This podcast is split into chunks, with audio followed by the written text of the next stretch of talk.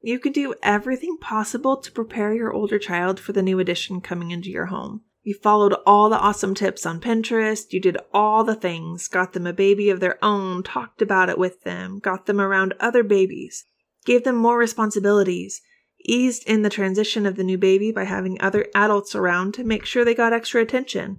They didn't have any other major life changes around that time. There are so many things that are recommended that you do when you have younger kids that you need to prepare for a new addition. So you did all the things, but they are still having a hard time. What now? Kids of all ages are going to go through a transition period when any big life-changing situation happens. Little kids have some of the most difficult times with those big changes, like having a new little brother or sister. What do you do when all your preparations seem to have not done a thing? Or you thought they did, and all of a sudden, your toddler's having a really difficult time. That's exactly what we're talking about today. Let's go.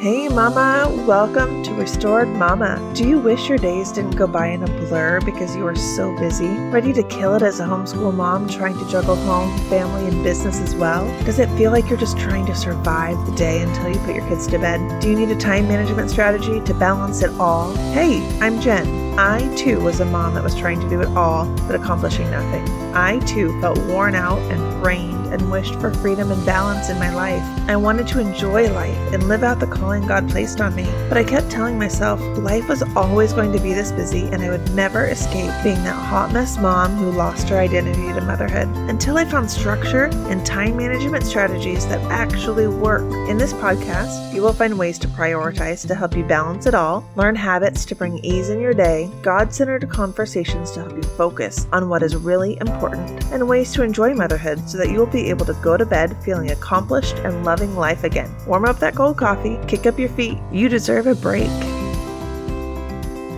James is going through a difficult transition currently. Caleb is almost 5 months, and it just started with James. He made it through these 5 months. I thought, yay, we avoided it, and he just loves being a big brother. Nope. He became extra clingy and wanted all of my attention. He even wanted to sit on my lap and cuddle. I definitely am not complaining about that because this boy likes to move. Getting him to sit and cuddle with me is nearly impossible. At first, I wasn't sure what was going on. Is he sick? Is he getting some more teeth and in pain? Have I changed something that I didn't realize that affected him? And then one morning, Caleb was awake in the living room when James woke up. So I got James out and I said, "Look, brother's awake too." He yelled, "Mo, mo, mo." That's how he says no, and reached up for me, not wanting anything to do with little Caleb. It was then I realized what was going on. The excitement and newness of having little brother is worn off, and he was done, and he wants mama back. This can be a really difficult thing to navigate no matter the age of the older sibling. Some of you may be about to enter the stage, some may be in this stage currently or know someone who is and need some guidance and encouragement.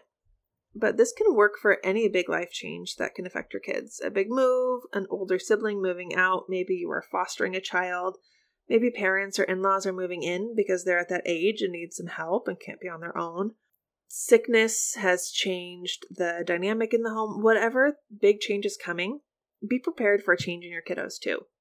So how can you tell the big change has affected your child? Number one is behavior changes. This is really big, or it can be really small. They can be very minor, like how James is, a little extra clingy, or even Georgia. When James came into the picture, she was 8, she's 10 now, and now she has another little brother. Her behavior changed a little bit, and it was minor changes, but I noticed it. And so keeping an eye out for those little changes, no matter how big or how small, is crucial to knowing if this has affected your child whatsoever. The second thing that could change is sleep changes. So are they a little extra tired? Maybe they're just a little worn out from all these extra emotions. Or maybe they don't want to go to sleep. Or maybe they're sleeping poorly. Or they have a hard time going down for a nap. Or have a hard time going down for bed. Are there any changes with their sleep? There could also be sibling rivalry or aggressiveness. So depending on the age, this can vary. But if they're little, maybe they're getting a little more aggressive and hitting. Maybe they don't want anything to do with their sibling. or they're getting aggressive and wanting to push or shove or grab things. And this can be outside of the normal, like 2 and 3 year old learning how to share type of situation. And then the other thing that could happen is they could revert back to their baby actions. So say they are done with a pacifier. All of a sudden they want a pacifier. For example, James was never really big into pacifiers, but Caleb loves this pacifier. And so when James sees a pacifier sitting around, he grabs it and he starts to suck on it. It used to just be a toy for him, but now he wants to use it and he grabs it and he'll say mine, because it did used to belong to him and now it's his brother's. Even little toys that he knows used to be his that now Caleb is playing with it, he'll grab it and say mine. He doesn't want to share it anymore. He has always been great with sharing, and now all of a sudden he doesn't want baby brother to have it. And Georgia at 10 years old is way beyond the baby things, but sometimes she wants a baby cup because James has a baby cup. Or, well, that's not fair. He got a piece of candy. I want a piece of candy. It's almost like reverting back to a younger age because of the younger siblings. Maybe because they get a little bit more attention. And so now I'm older and I can do more things. I don't get all the attention and all the help like these little kids do.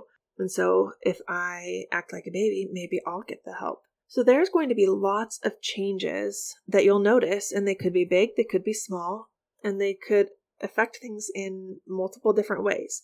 You just have to keep your eyes open to what changes are happening. So all these changes are happening. What do you do to help your child during this stage? How do you as a mom get through this stage sanely? Well, I have an acronym, and it is just how sometimes you might feel. The acronym is CRAPPP, C-R-A-P-P-P. 1 is consistent. C, consistent. R, resourceful. A, active. P, patient. P, present. And P, pray. Consistent. It's important to be consistent, no matter the age of the child or how this is affecting them. Don't let any big changes happen during this time, and make sure you're consistent with what you say, no matter how difficult it might be. They want something and you say no. Maybe they throw a little fit and you are tired and you're worn out. You're dealing with little brother, little sister, and you just want to give in because it's the easiest thing to do. Don't. Make sure you're consistent. Whether in good or bad, be consistent. You said no, stick with your no. You said we're going to go here or we're going to go do this, stick with it. Go there and go do that. You promise your older child, who understands a lot, we are going to go to the store and we're going to get you that new backpack you wanted. And we're going to do that tomorrow. We'll do that before lunchtime. Make sure you have that in your plan so you can be consistent. And if they are expecting that, they're expecting to go buy that new backpack from the store before lunchtime, make sure you stay consistent. And if something happens that is out of your control and you're not going to be able to, communicate to that child why. I know we promised we're going to go do this, but little brother is sick and we can't leave the house now. So as soon as little brother is better, we are going to go. Or as soon as dad gets home from work, I'm going to take you and he can stay with little brother. I will take you. We'll have a little date and we'll go get that backpack that I promised you. Communication if you can't be consistent, but be consistent if at all possible. Resourceful. Use what you have in front of you. If you're sitting there nursing the baby and the toddler comes up and wants to cuddle you, what resources do you have available? Oh, I have this blanket right next to me and another pillow. Come cuddle up next to me. You can't sit on my lap, but you can come cuddle up next to me. I've got this pillow. We'll cover you up with a blanket and we'll get all cozy and we can share the blanket. But also, if you're noticing these difficult situations arise and your child is just having a really difficult time with this transition, be resourceful with what you have around you. Be resourceful with the people that you have around you. Can your husband take a little time with the baby or take a little time with the older sibling just to give them some more one-on-one time? Does the older sibling need the one-on-one time with you? Then that's when you get a sitter or have your spouse watch the younger sibling. Or maybe you just need to have some family time. Be resourceful and plan some family time. If this situation is because a younger sibling has been added into the household, find something that you can do with that infant just to make the other child feel special as well. because the infant does get more attention, and some of that attention has been taken away from the older sibling. What if you moved and that was the big life change that happened that has started to affect your child? Be resourceful with what you have around you in your new home. Make it fun. Make it exciting. You can plan a treasure hunt. Hide fun little things in each room and go on a treasure hunt with this child. Make a map, and you guys have to follow the map and find the fun little things in each room. That gets them used to the house in a fun, exciting way. And it's not as scary. It's not as overwhelming. Active. Be active with them. Go outside. Get them moving. Whatever the situation is, if it is a new home, if it is a new sibling, no matter what this big life change that has happened that's affecting them, getting them outside, getting their mind off of what is currently happening and focus on something else that's fun and gets their bodies moving. Being active can change everything.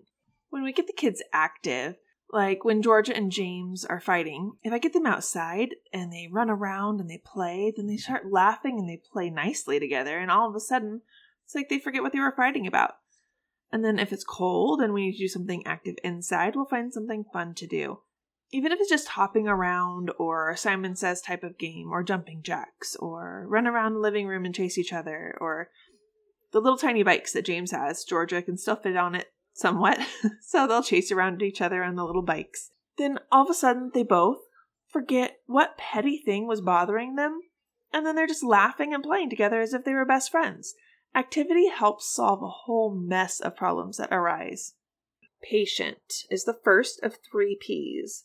Be patient. Understand that this is difficult for them. You are probably having a difficult time too. You're just a little bit older and a little bit wiser and a little bit better about hiding what's going on inside of you. So be patient with these kids. They don't understand everything that's going on. No matter what their age is, they may not fully comprehend. Even if they are older, it's going to be difficult. And they may not be able to comprehend everything that they're feeling and working through internally. And younger kids, especially toddlers, they have absolutely no idea what's going on. They have no idea how to handle these feelings and emotions. They just know they're angry. They just know they may not even know that it's anger that they're feeling. They're just having all these emotions and they don't know what to do with it. So it comes out in all sorts of different ways. So make sure you have some patience with them and understand that they don't know how to handle this. So you, through your patience, can teach them how to handle these emotions and work through it with them. It's a great learning opportunity. And them seeing you be patient will help them understand that, okay, everything is okay. It's okay for me to feel this. It's okay that I have these emotions. Mommy loves me no matter what, and mommy's going to help me. The second P is present. Be present.